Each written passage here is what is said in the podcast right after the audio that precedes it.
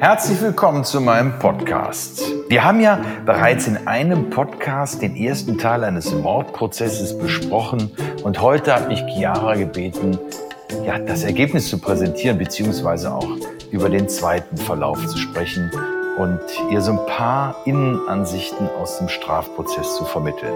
Hallo Chiara. Hi, ja genau, wir hatten ja schon über die ersten drei Prozesstage gesprochen und äh, mich würde es jetzt natürlich interessieren, wie es ausgegangen alles ist. Ähm, du hattest letztes Mal schon so ein bisschen erklärt, wie der Gerichtssaal aufgebaut ist und so weiter. Ähm, vielleicht können wir ja heute mal zum Einstieg so ein bisschen erzählen, welche Personen alles noch im Gerichtssaal anwesend sind. Oh ja, also ich habe ja beim letzten Mal schon erzählt, dass äh, klar, wie das Gericht besetzt ist und dass ein Angeklagter da ist. Natürlich ist ein Verteidiger da. Das weiß, glaube ich, jeder. Ähm, wir haben auch schon darüber gesprochen, was der Nebenkläger ist. Das heißt, das ist jemand, der ähm, in einer engen Verbindung zu dem Opfer stand. Hier waren es in diesem Fall die Brüder der Getöteten. Die sind in dem Verfahren als Nebenkläger aufgetreten. Ich war der Nebenklägervertreter, der also für sie äh, das Wort geführt hat. Das heißt aber nicht, dass der Nebenkläger nichts sagen darf. Also der darf sich ja selbst zu Worte melden. Das war in dem Verfahren auch so. Ähm, da hat also einer der Brüder auch noch ein, ein Schlusswort geführt, was, was sehr beeindruckend war. Ja, und dann sind in solchen Verfahren auch immer eine ganze Menge Sachverständige. Ähm, in so einem Mordverfahren haben wir ähm, also immer einen Sachverständigen, ähm, der sich mit Waffen auskennt, also ein Waffensachverständiger ähm, der erzählt dann, was es für eine Waffe war, ob es eine ähm, automatische war, ob es eine halbautomatische war. Das ist manchmal ganz interessant, wenn ähm, du musst dir immer vorstellen, wenn jemand auf jemanden schießt ähm, und es ist eine automatische Waffe, dann geht ja ein Schuss nach dem anderen raus, wenn du nur den Hebel bedrückst, also den Abzughahn. Mhm. Wenn es ein Halbautomat ist, dann lädt die Waffe zwar selber, aber du musst für jeden Schuss wieder selber den, den Abzugshebel betätigen. Und das kann ein Hinweis auf einen Vorsatz sein ähm, und auf deine Intention, wie du die Tat ausgeführt hast oder deine Motivation, wie du die Tat ausgeführt hast. Also okay. deshalb ist so Welch, was, hm? was für eine Waffe war es in diesem Fall? In dem Fall war es eine halbautomatische Waffe. Das heißt, du musstest sie einmal laden, wie man das aus den Krimis kennt. Du hast die die, die Waffe in der Hand und du ziehst diesen Schlitten zurück mhm. und dann kannst du das erste Mal schießen ähm, und der Schlitten gleitet dann immer eigenständig zurück und lädt automatisch die nächste Patrone. Okay. Du musst aber für jede Schussabgabe erneut den Abzugshahn äh, ziehen. Okay. Dann war natürlich noch interessant, äh, woher stammte denn die Waffe überhaupt? Denn der Täter hatte behauptet, er hätte die auf dem Dachboden bei seinem Vater gefunden. Mhm. So, wenn die Waffe jetzt natürlich von 2018 gewesen wäre und der Vater ist 2016 gestorben, dann ist klar, wer gelogen. Ne? Ja. Aber es war tatsächlich so, die Waffe, die stammte aus den 60er Jahren. Und auch, das hat mich besonders interessiert, die Munition zur Waffe, die war auch schon 20 Jahre alt. Okay. Verwundert vielleicht, ne, wenn man so denkt, ja, wie kann denn noch eine 20 Jahre alte Munition funktionieren? Ja. Ja, tut sie. Haben wir den Fall okay. gesehen. Das hat funktioniert. Ja, also der Waffensachverständige. Dann gibt es meistens einen, ähm, einen Rechtsmediziner, mhm. der so mh, hm, erklärt, äh, welcher Schuss war denn jetzt tödlich. So war es in mhm. diesem Fall. Ähm, und das ist ganz interessant gewesen, weil äh, der Rechtsmediziner hat ja eine, eine Tat, Rekonstruktion vorgenommen, die ein bisschen anders war oder er hat eine andere Möglichkeit aufgezeigt, als sie der Tatrekonstrukteur der Kriminalpolizei gedacht hat. Mhm. Ähm, wir hatten hier fünf Schüsse, äh, die abgegeben oder die das Opfer getroffen haben. Ähm, davon waren zwei im Abstand von drei Zentimetern, ähm, sagen wir mal kurz unter dem Schulterblatt. Mhm. Zwei waren in, in der Brust, auch im Abstand von zwei, drei Zentimetern und einer war im Bauch. Mhm. Und jetzt muss man sich mal vorstellen, die gehen also tatsächlich hin und überprüfen die Schusskanäle, wenn die Kugeln aus ah, dem Körper mhm. ausgetreten sind. Und das machen die, indem die ähm, ja so Rohre durch den Körper schieben. Okay. Mhm. Mhm. Und wenn du die, die Bilder nachher siehst, also das ist, das ist echt harter Tobak. Mhm. Also die Schusskanäle sind dann also nachvollzogen worden und aufgrund der, der Schusskanäle hat der ähm, Tatrekonstrukteur, der Kripo, ähm, einen ganz anderen Geschehensablauf gezeichnet, als ich ihn mir vorgestellt habe. Ähm, für mich war klar, wenn zwei Schüsse innerhalb von drei Zentimetern in den Körper eintreffen, dann sind die relativ kurz nacheinander abgefeuert worden. Es sei denn, du hast äh, wirklich einen geübten Schützen, ähm, der genau weiß, äh, wohin zu zielen hat, um, um welches Ziel zu treffen. Mhm. Das haben wir hier aber nicht gehabt. Der Schütze sagt ja, der Täter sagt, er sei ungeübt in Waffen, was ich ihm auch geglaubt habe. Ähm, der, der Rekonstrukteur hat aber erzählt, äh, dass es ganz anders hätte auch sein können, dass nämlich die Schüsse, die so nah beieinander gelegen haben, nicht nacheinander abgefeuert worden sein müssten, sondern dass man zuerst oben in die, unterhalb der Schulter getroffen hat, dann in die Brust, dann in den Bauch und dann wieder oben in die Schulter. Wie dann allerdings die Schüsse drei Zentimeter nebeneinander kommen sollen, das war mir nicht so klar. Mhm. Und die Nachfrage bei der Gerichtsmedizinerin ergab dann auch tatsächlich eine andere Möglichkeit des Tatenablaufes, nämlich den, den ich für wahrscheinlicher gehalten habe.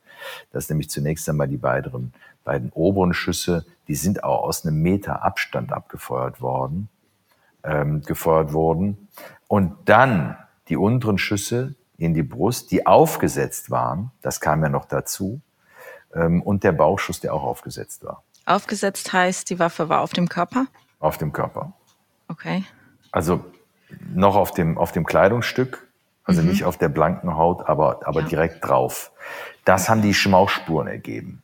Okay. Äh, das kannst du also, äh, wenn du, wenn du eine, eine, eine Pistole abfeuerst oder einen Schuppeschuss abgibst, dann ähm, kommt vorne aus dem, aus dem, aus der Mündung, ähm, ja, kommt, wie soll ich sagen, Feuer.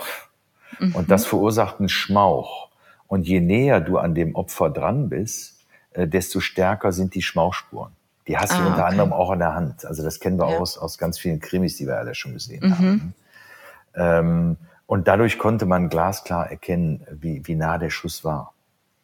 So, und okay. das machte für mich natürlich die Rekonstruktion auch ein bisschen zweifelhaft. Also es hieß, ja, erst aufgesetzt, dann wieder weggegangen, dann wieder aufgesetzt. Das konnte ich so nicht nachvollziehen. Aber was das Ganze zeigt, ist, der Tatrekonstrukteur hat mit sicherlich mit seiner Hypothese nicht Unrecht gehabt. Das wäre auch möglich gewesen.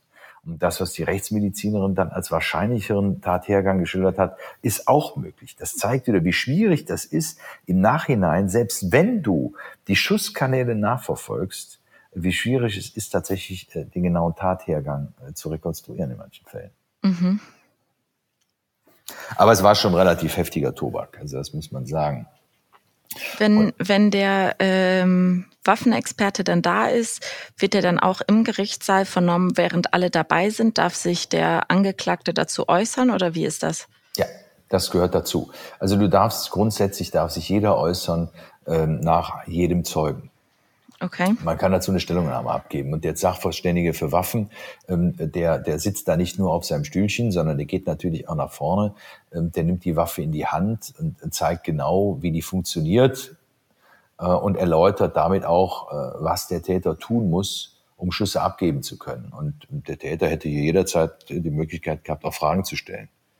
Hat der Fragen gestellt oder hat er sich nee. dazu geäußert? Nee. Okay. Nichts, gar nichts. Kam nichts mehr. Ähm, bei den anderen Sachverständigen wurden eigentlich auch keine großen Fragen gestellt. Okay. Also zumindest nicht vom Angeklagten. Von den anderen Verfahrensbeteiligten natürlich. Also das Gericht mhm. hat sich da voll aufklären lassen und, und, und alle anderen auch. Mhm. Also die, die, die mussten da schon eine Menge Fragen beantworten und das war, ist dann auch immer interessant, ähm, ähm, solche wirklich äh, fachlich fundierten Äußerungen zu hören äh, zu Waffen, zu Tathergängen, ähm, zu Schmauspüranalysen ähm, und natürlich auch ähm, Ausführungen des psychiatrischen Sachverständigen anzuhören, äh, was der denn eigentlich zu der Schuldfähigkeit des Täters sagt. Das ist ja immer ein ganz, ganz heißes Thema. Okay, ist der bei immer anwesend oder war es jetzt in diesem Fall etwas Besonderes? Nee, der ist meistens anwesend. Ähm, okay. Ähm, also gerade in solchen schweren Delikten äh, wie Mord, Totschlag, weil du musst natürlich überprüfen, in welcher Situation hat sich denn der Täter befunden. Mhm. War der in irgendeinem ähm, seelischen oder geistigen Ausnahmezustand, äh, der, der, der seine Zurechnungsfähigkeit eingeschränkt hat?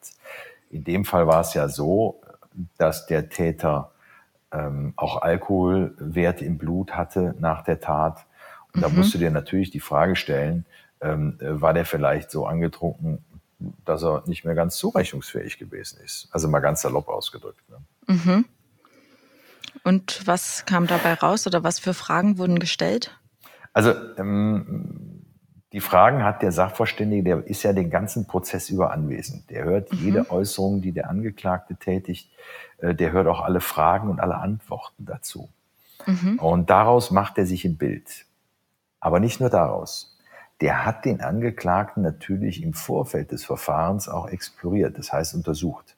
Mhm. Hat mit ihm ganz, ganz persönliche Gespräche geführt und so versucht herauszuhören, welche Geschichte hat der Angeklagte, was bewegt den Angeklagten, was macht sein Charakter aus, äh, wie ist er groß geworden, welche Lehren hat er daraus gezogen und wie reagiert er in gewissen Situationen. Und ähm, in dem Fall hat der ähm, äh, der, der Psychiater festgestellt, dass der Angeklagte wohl ständig hin und her gerissen ist zwischen, wie er es beschrieb, seiner alten Welt und der neuen Welt. Jetzt muss man wissen, der Angeklagte ist albanischer Abstammung. Hat, ah, okay. Hat allerdings einen deutschen Pass. Mhm. Und es kam immer wieder in dem Verfahren zur Sprache, äh, wie steht er zu der Rolle der Frau? Mhm. Die Frau bzw. Zeugen haben ausgesagt, dass die Frau sich eingesperrt gefühlt hat, äh, den Eindruck hatte, sie, sie dürfe nicht alles tun, ähm, er es viel lieber gehabt hätte, wenn sie nur zu Hause gewesen wäre. Er behauptete genau das andere, er hätte seine Frau, äh, ja, seiner Frau alle Freiheiten gelassen, aber ähm, es gäbe natürlich auch Grenzen. So, und das ist dann natürlich interessant, was es denn für Grenzen gab. Also angeblich ist der, ähm, das hat ein, ein, ein Zeuge ausgesagt, ähm, die, diese Aussage glaube ich auch vollumfänglich, ähm, ist der Angeklagte nach einem Streit mit seiner Frau zu der Familie der Frau gefahren und hat gesagt, äh, die Familie möge bitte dafür sorgen, dass sich die Frau in Zukunft so benimmt, wie er es erwartet. Okay, äh, die Frau kommt aber aus Deutschland oder? Nee, auch albanischer Herkunft. Okay. So, und das sagt natürlich über den Mann schon eine ganze Menge aus. Ne? Also wenn mhm. die Familie wendest, äh, um, um darauf hinzuwirken, dass die Frau sich entsprechend benimmt, wie du es erwartest, pff, schwierig. Ja. So, und ähm, dadurch lässt sich natürlich auch zum Teil die Tat erklären, ähm, wie es denn dazu kommt, dass du sagst, ich will nicht, dass du ausziehst, äh, wenn du es dennoch tust, äh, dann schreite ich zur Tat. Und das hatte der hier wohl auch angekündigt. Okay. Das haben also auch noch andere Zeugen gesagt, ähm, äh, die, die bestätigten, dass die Frau Todesangst gehabt hat. Und es muss auch mal der Satz gefallen sein, wenn du mich verlässt, dann bringe ich dich um. So, jetzt können das natürlich Spontanäußerungen im Rahmen von einem Streit sein. Ja. Aber wenn es dann nachher wirklich zur Tat kommt, dann hört man sich das sehr, sehr genau an. Ja. das hat der, der, der ähm, Psychiater hier auch getan. So, jetzt hatte der Zeuge zu denen, das war für den Psychiater auch noch sehr interessant, ähm, eine Alkoholkonzentration aufgewiesen, die die Rechtsmedizinerin zum Tatzeitpunkt mit ungefähr 1,8 Promille erkannt hatte. also hat er schon vorher getrunken? Ja, das ist die große Frage gewesen. Es gab auch eine mhm. Zeugenaussage, die sagte, der Täter hätte sich direkt nach der Tat ähm, an einen Schrank gemacht und da eine Flasche rausgeholt mit hochprozentigem Alkohol und hätte mehrere Schlucke genommen. Okay. So, das bedeutet, dass der Täter eventuell erst nach der Tat den Alkohol zu sich genommen hat, der diese, diese Alkoholkonzentration im Blut äh, verursacht hat. Ja. Das bedeutet aber auch, dass also ein Gedanken, der ist äh, nicht so fernliegend. Ähm, wir kennen ja dieses, dieses Zauberwort des Nachtrunkes. Mhm. Ähm, damit ist gemeint, ähm, jemand, der im Straßenverkehr, das ist der übliche Fall, äh, mit dem Auto fährt, ähm, nach Hause fährt, dann da von der Polizei äh, äh angesprochen wird, beziehungsweise äh, aus, dem, aus der Wohnung geklingelt wird und gefragt wird, sagen Sie mal, sind Sie vorhin besoffen gefahren? Und dann sagt er nein. Ähm, dann nehmen die den mit zur Wache, äh, beziehungsweise ins Krankenhaus, lassen Blut abnehmen und der weist eine Alkoholkonzentration von 1,8 auf. So jemand könnte, wenn er während der Fahrt nicht erwischt worden ist, immer sagen, ja, ich habe den Alkohol nach, nachher getrunken. Nämlich als ich zu Hause war. Da habe ja. ich mir ganz kurz eine halbe Flasche Schnaps reingedrückt. ähm, ja, das erzählen manche. Das Problem an der Geschichte ist nur, du kannst es nachweisen. Also erstens ähm, wird dann geschaut, wie ist denn der Alkoholwert? Ist der ansteigend oder ist der fallend? Mhm. Wenn du tatsächlich den Nachtrunk gemacht hast und du wirst kurz danach aufgegriffen, dann ist dein Alkoholpegel, der steigt dann noch. Dann wäre die okay. Behauptung tatsächlich glaubwürdig. Wirst ja. du aber gleich nach der Tat aufgegriffen und dein Alkoholpegel, der fällt, dann ist es nicht mehr unbedingt glaubwürdig. Mhm. Ja, also ganz schwierig. Ähm, ja. Ganz heiß ist auch, dass du dann natürlich im Gerichtsverfahren gefragt wirst, was haben sie denn getrunken? Und im Rahmen von so Reststoffanalysen kannst du bei ganz vielen Alkoholikern nachweisen, dass du das und das getrunken hast. Also zum Beispiel bei Whisky geht das. Da ist noch so ein okay. Rest drin und dann kannst du sagen, wenn der Täter dir sagt, ja, ich habe dann Wodka getrunken, kannst du sagen, nee, stimmt nicht, Wodka war es nicht, war was anderes. Was denn?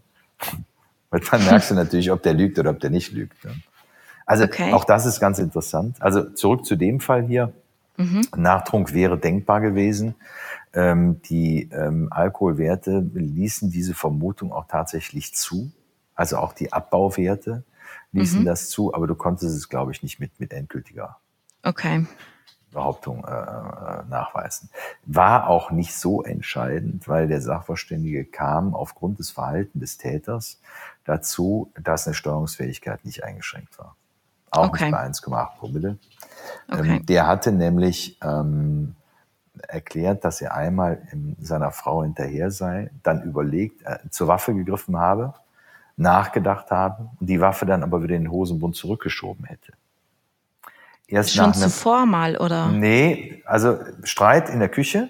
Okay. Sie aus der Küche ins Wohnzimmer, er mhm. hinterher und da hat er das erste Mal zur Waffe gegriffen. Hat okay. die Waffe aber zurückgeführt in, in den, in den, äh, mhm. Gürtel ähm, und hat weiter diskutiert. Und erst danach hat er nochmal nach hinten gegriffen und hat die Waffe aus dem Hosenmund rausgeholt, hat auch gezogen und geschossen. Okay. Das heißt also, der Täter war in der Lage, sich Gedanken darüber zu machen, was er tut, hat sich auch einmal dagegen entschieden und mhm. dann erst beim zweiten Mal dafür entschieden, gezogen und geschossen. So, das bedeutet also, dass du einen kognitiv steuerbaren Prozess, also einen geistig steuerbaren Prozess ähm, hattest. Ja. Ähm, ja, und dann, äh, und so kam man äh, halt dazu, dass man sagte, äh, keine ähm, Schuldminderungsgründe. Also, hat sich dazu der Angeklagte geäußert? Ja, er hat immer wieder mal den Kopf geschüttelt. Ähm, okay. Aber eine Äußerung kam, kam nicht mehr. Okay. Ja, das waren im Endeffekt die, die Sachverständigen-Aussagen. Es gab dann noch eine, eine für mich wirklich äh, sehr bemerkenswerte Aussage einer Zeugin, bei der die das Opfer ähm, jahrelang geputzt hatte. Und die mhm. schilderte, äh, dass das Opfer ihr jahrelang wiederum geschildert hätte oder erzählt hätte, dass sie von ihrem Mann geschlagen worden sei, gedemütigt worden sei und ähm, sehr unglücklich in der Ehe gewesen ist. Mhm. Und ähm, dann kam am Ende so die Frage, sagen Sie, wieso haben Sie sich eigentlich als Zeugin gemeldet? Denn die ist von der Polizei äh, nicht gleich wahrgenommen worden als Zeugin. Und da sagte die, sie hätte es wahnsinnig geärgert, dass der Täter in der Presse als äh, netter und, und Mann geschildert worden sei, der auch im Sportverein aktiv gewesen wäre und der eigentlich im Umgang mit seinen Mitmenschen sehr ausgeglichen ausgesehen hätte. Und das hätte sie auf die Palme gebracht, weil sie kannte ja die Geschichte, die ja. sie von der, von der Frau immer wieder erzählt bekommen hat. Und dann sagte die wortwörtlich, wissen Sie, Herr Richter, das mag ja sein, dass er auf dem Fußballplatz nie die, nie die gelbe Karte gekriegt hat. Äh, aber der hat seine Frau neun Jahre geschlagen. Also hätte er im Leben die rote Karte verdient. Und die, die, die, diese Zeugin, die war echt erbost. Ne? Die war ein bisschen ja. betagter, war über 70. Und das, finde ich, ist auch wieder so ein, ist ein ganz besonderes Moment gewesen, dass nämlich ein Mensch Zivilcourage zeigt und sich freiwillig ja. meldet und sagt, hör mal, ich muss da was dazu sagen, das stimmt so nicht, wie er das da schreibt. So, und das hat natürlich auch einen Eindruck bei Gericht hinterlassen, äh, zumindest äh, aber bei mir und den Verteidigern und den anderen Nebenklägervertretern ähm, ist das schon auf, auf große Aufmerksamkeit gestoßen, was da gesagt wurde. Ähm, kurz zur zeitlichen Einordnung. Bei welchem Prozesstag sind wir jetzt sicher? Wir hatten letztes Mal über die ersten drei gesprochen. Äh, wir, sind beim, wir sind beim vierten. Das alles, also die ganzen ähm, ja. Leute. Ja, das ist jetzt ein bisschen okay. gesprungen. Es war der vierte und der fünfte. Okay. Also die Sachverständigen-Aussagen, die waren teilweise am fünften, teilweise am vierten. Also ich erzähle mhm. jetzt so ein bisschen ähm, okay. von ja. beiden Tagen. Ja, wie viele gab es ähm, insgesamt? Prozesstage? Sechs. Sechs. Sechs. Okay. Ähm, und dann, und dann war es dann tatsächlich noch so, dass äh, noch weitere Sachverständige, weitere Zeugen vernommen worden sind. Ähm, so zum Beispiel ähm, jemand vom Arbeitsamt, bei dem Leistungen beantragt worden sind. Der hat natürlich auch was über die familiären Verhältnisse gesagt. Eine Frau vom Jugendamt ähm, hat Stellung bezogen, auch sehr klar, hat auch gesagt, sie wusste von den Drohungen, auch von den Morddrohungen, also auch von dieser Äußerung, ähm, äh, wenn sie ihn verlässt, äh, dass sie dann Angst um ihr Leben hätte. Äh, das okay. hatte die Frau ihr geschildert. Ähm, das hat schon für mich ein sehr rundes Bild gemacht. Ja. Mhm. Und am letzten Tag ging es dann um die Plädoyers. Ne? Das bedeutet? Ähm, Schlussvorträge der Staatsanwaltschaft, Schlussvortrag mhm. der Verteidigung und der Nebenkläger. Und ähm, in diesen Plädoyers sagen dann die jeweiligen Juristen, äh, welche Erkenntnisse sie aus den ganzen Prozesstagen gewonnen haben und äh, was sie für die richtige Folge halten. Das heißt also, wegen was der Täter verurteilt werden muss. Und mhm. da können die Meinungen ja auseinandergehen. Okay, wie war es in diesem Fall?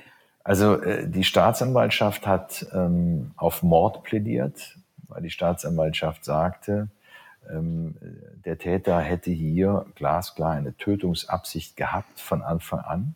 Da mhm. gab es eigentlich auch keinen Zweifel dran. Aber, das haben wir, glaube ich, im ersten ähm, Podcast ja auch schon mal besprochen, ähm, wenn du jemanden töten willst, ist es nicht immer Mord. Ja. Es ist immer Totschlag, wenn du ihn dann auch getötet hast. Aber um, um es äh, zu einem Mord werden zu lassen, musst du Mordmerkmale erfüllen. Okay, Und was sind ist, solche Mordmerkmale? Das ist zum Beispiel die Heimtücke. Das heißt, du hast während der Tatausführung die Arg- und Wehrlosigkeit des Opfers ausgenutzt. Ähm, oder es ist der niedrige Beweggrund. Das heißt, deine Motive, den Menschen zu töten, sind als besonders niedrig zu bewerten. Das ist zum Beispiel Eifersucht. Mhm. Das ist ein niedriger Beweggrund. Okay. Oder aber ähm, zur Befriedigung des Geschlechtstriebs. Das ist auch ein Mordmerkmal. In dem Fall, um das kurz zu machen, war aber das Mordmerkmal der niedrigen Beweggründe äh, das Entscheidende für den Staatsanwalt. Mhm. Der hat also gesagt, ähm, die Motivation des Täters äh, sei charakterlich so niedrig ähm, und so schlecht. Ich versuche das jetzt mal nicht juristisch auszudrücken, ja. dass, ähm, ähm, dass dieses Mordmerkmal erfüllt ist. Okay. Die Verteidigung hat dem mal komplett widersprochen. Die haben gesagt, es ist einfach kein Mordmerkmal erfüllt. Der Täter hätte aus einer Reaktion heraus gehandelt, die nicht geplant gewesen ist. Da fragt man sich natürlich, wieso hat er eine durchgeladene Waffe hinten im Hosenbund? ja. Hm? Wenn das alles nicht geplant gewesen ist. Mhm. Äh, dazu hatte der Täter allerdings eines gesagt. Er, er, hatte gesagt, er hätte die Waffe bei sich, weil, und das hat die Verteidigung auch ausgeführt, ähm, weil er sich vor einem eventuellen Angriff durch die Brüder der Frau schützen wollte. Mhm. Jetzt war es so, um das nochmal noch mal als Argument rein zu, einzuführen, ähm, dass die, der Angeklagte gesagt hätte, ähm, er hätte damit gerechnet, dass die Brüder der Frau beim Umzug helfen. Und die Brüder hatten ihm vorher auch schon mal gesagt, wenn er die Frau weiter, weiter schlägt, äh, dann müsse er mit den gleichen Folgen rechnen. Und deshalb hätte er Angst gehabt. Die Brüder haben das allerdings bestritten, haben gesagt, also es hat nie eine Drohung gegen ihn gegeben. Es hätte wohl ein Bruder mal gesagt, pass mal auf, also du musst, du musst wirklich aufpassen, wenn du meine Schwester weiter schlägst, ähm, dann, dann kann dir mal was passieren. Aber das war keine Drohung, die für den Tag ausgesprochen war. Ja. ja sondern einfach nur so pauschal. Ne? Wenn du die schlägst, dann kriegst du von mir auch Schläge. So kann man das wohl deuten. Ja. Aber es war nie auf den Tag äh, genau vorhergesagt. Ähm, und deshalb war dieses Argument für mich eigentlich ein eher schwaches. Weil der Täter konnte in keinster Weise irgendwie auch nur äh, nachvollziehbar erklären, warum die Brüder denn wirklich an diesem Tag kommen sollten. Die hatten sich nämlich für den Folgetag angekündigt. Ah, okay. Und zumindest auch nur, und davon auch nur einer, der gesagt hat, das war ja der, der Umzug war ja schon zum Großteil vonstatten gegangen, beziehungsweise es waren ja, sollten neue Möbel gekauft werden. Und damit war eigentlich gar nicht mehr viel, so viel zu transportieren, mit Ausnahme von Kleidung und, und ein bisschen Inventar. Mhm. Aber das war das Argument für die Verteidigung, eines der wesentlichen Argumente, weshalb die Verteidigung sagte, äh, kein Mord, äh, sondern Totschlag. Mhm. Ich war da noch ein bisschen anderer Auffassung. Ich, äh, ich habe gesagt, also der, das habe ich noch gar nicht erzählt, äh, dem Täter war auch vorgeworfen, dass er der Frau das Geld, was sie sich für den Umzug zusammengespart und geliehen hatte, gestohlen hätte.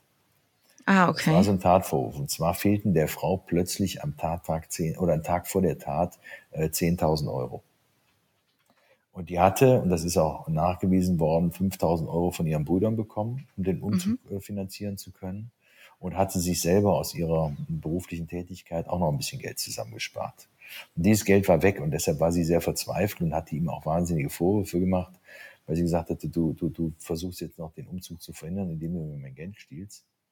Ja. Und ich habe in dem Plädoyer ausgeführt, dass ich der Meinung bin, und das ist nämlich auch ein Mordmerkmal, wenn du jemanden tötest, um eine Straftat zu verdecken und die Aufklärung zu verhindern, ähm, dann ist, äh, kann das auch ein Merkmal sein, das einen Mord begründet. Mhm. Und ähm, ich habe gesagt, also das wäre auch ein weiteres Mordmerkmal, was erfüllt würde, äh, wäre, weil, weil der eben meiner Meinung nach ähm, auch deshalb zur Tat geschritten sei. Dazu kann man auch noch äh, sagen, äh, er hätte äh, besonders, er hätte heimtückisch gehandelt, weil die Frau mit der Pistole nicht gerechnet hat, als der ins Wohnzimmer kam. Die wusste nicht, was der hinterm Rücken hatte. Das heißt, für mich waren eigentlich hier neben der, neben den niedrigen Beweggründen, äh, waren tatsächlich noch weitere zwei Mordmerkmale erfüllt, weshalb ich natürlich auch zum Mord kam und aufgrund der Tatausführung das heißt, der, äh, der, der, der Tatausführung vor Augen der vier Kinder ähm, habe ich auch noch die Schwere der Schuld gesehen. Ja. Die Schwere der Schuld bedeutet, dass du eben nicht nach 15 Jahren das erste Mal die Bewährung prüfen kannst, sondern äh, frühestens nach 17 oder 20 Jahren. Ah, okay. Die anderen Nebenklägervertreter haben auch auf Mord plädiert. Ja, und das war dann das Ende ähm, dieses, ähm, dieses letzten Verhandlungstages vor der Urteilsverkündung. Ähm, mhm. Tja, und ähm, dann gehst du dann raus und fragst dich, was kommt denn jetzt da raus? Ja. Ähm, kurz für mich noch zum Verständnis, war die Frau schon ausgezogen? Nein. Nein. Okay. Also die hatte, die hatte die Wohnung angemietet. Mhm. Die hatte auch ähm, die Wohnung schon so hergerichtet, dass sie äh, einen Tag später da das erste Mal übernachten wollte. Und sie wollten okay. ähm, am, am Tag nach der Tat das erste Mal mit den Kindern wollte sie dort übernachten. Okay, sie wollte die Kinder also auch mitnehmen. Ja klar, natürlich. Okay. Mhm. Das war ja, war ja auch was, was für den Täter so schlimm war, ne? dass mhm. die vier Kinder da in eine andere Wohnung gehen. Okay. Und was ist dann rausgekommen?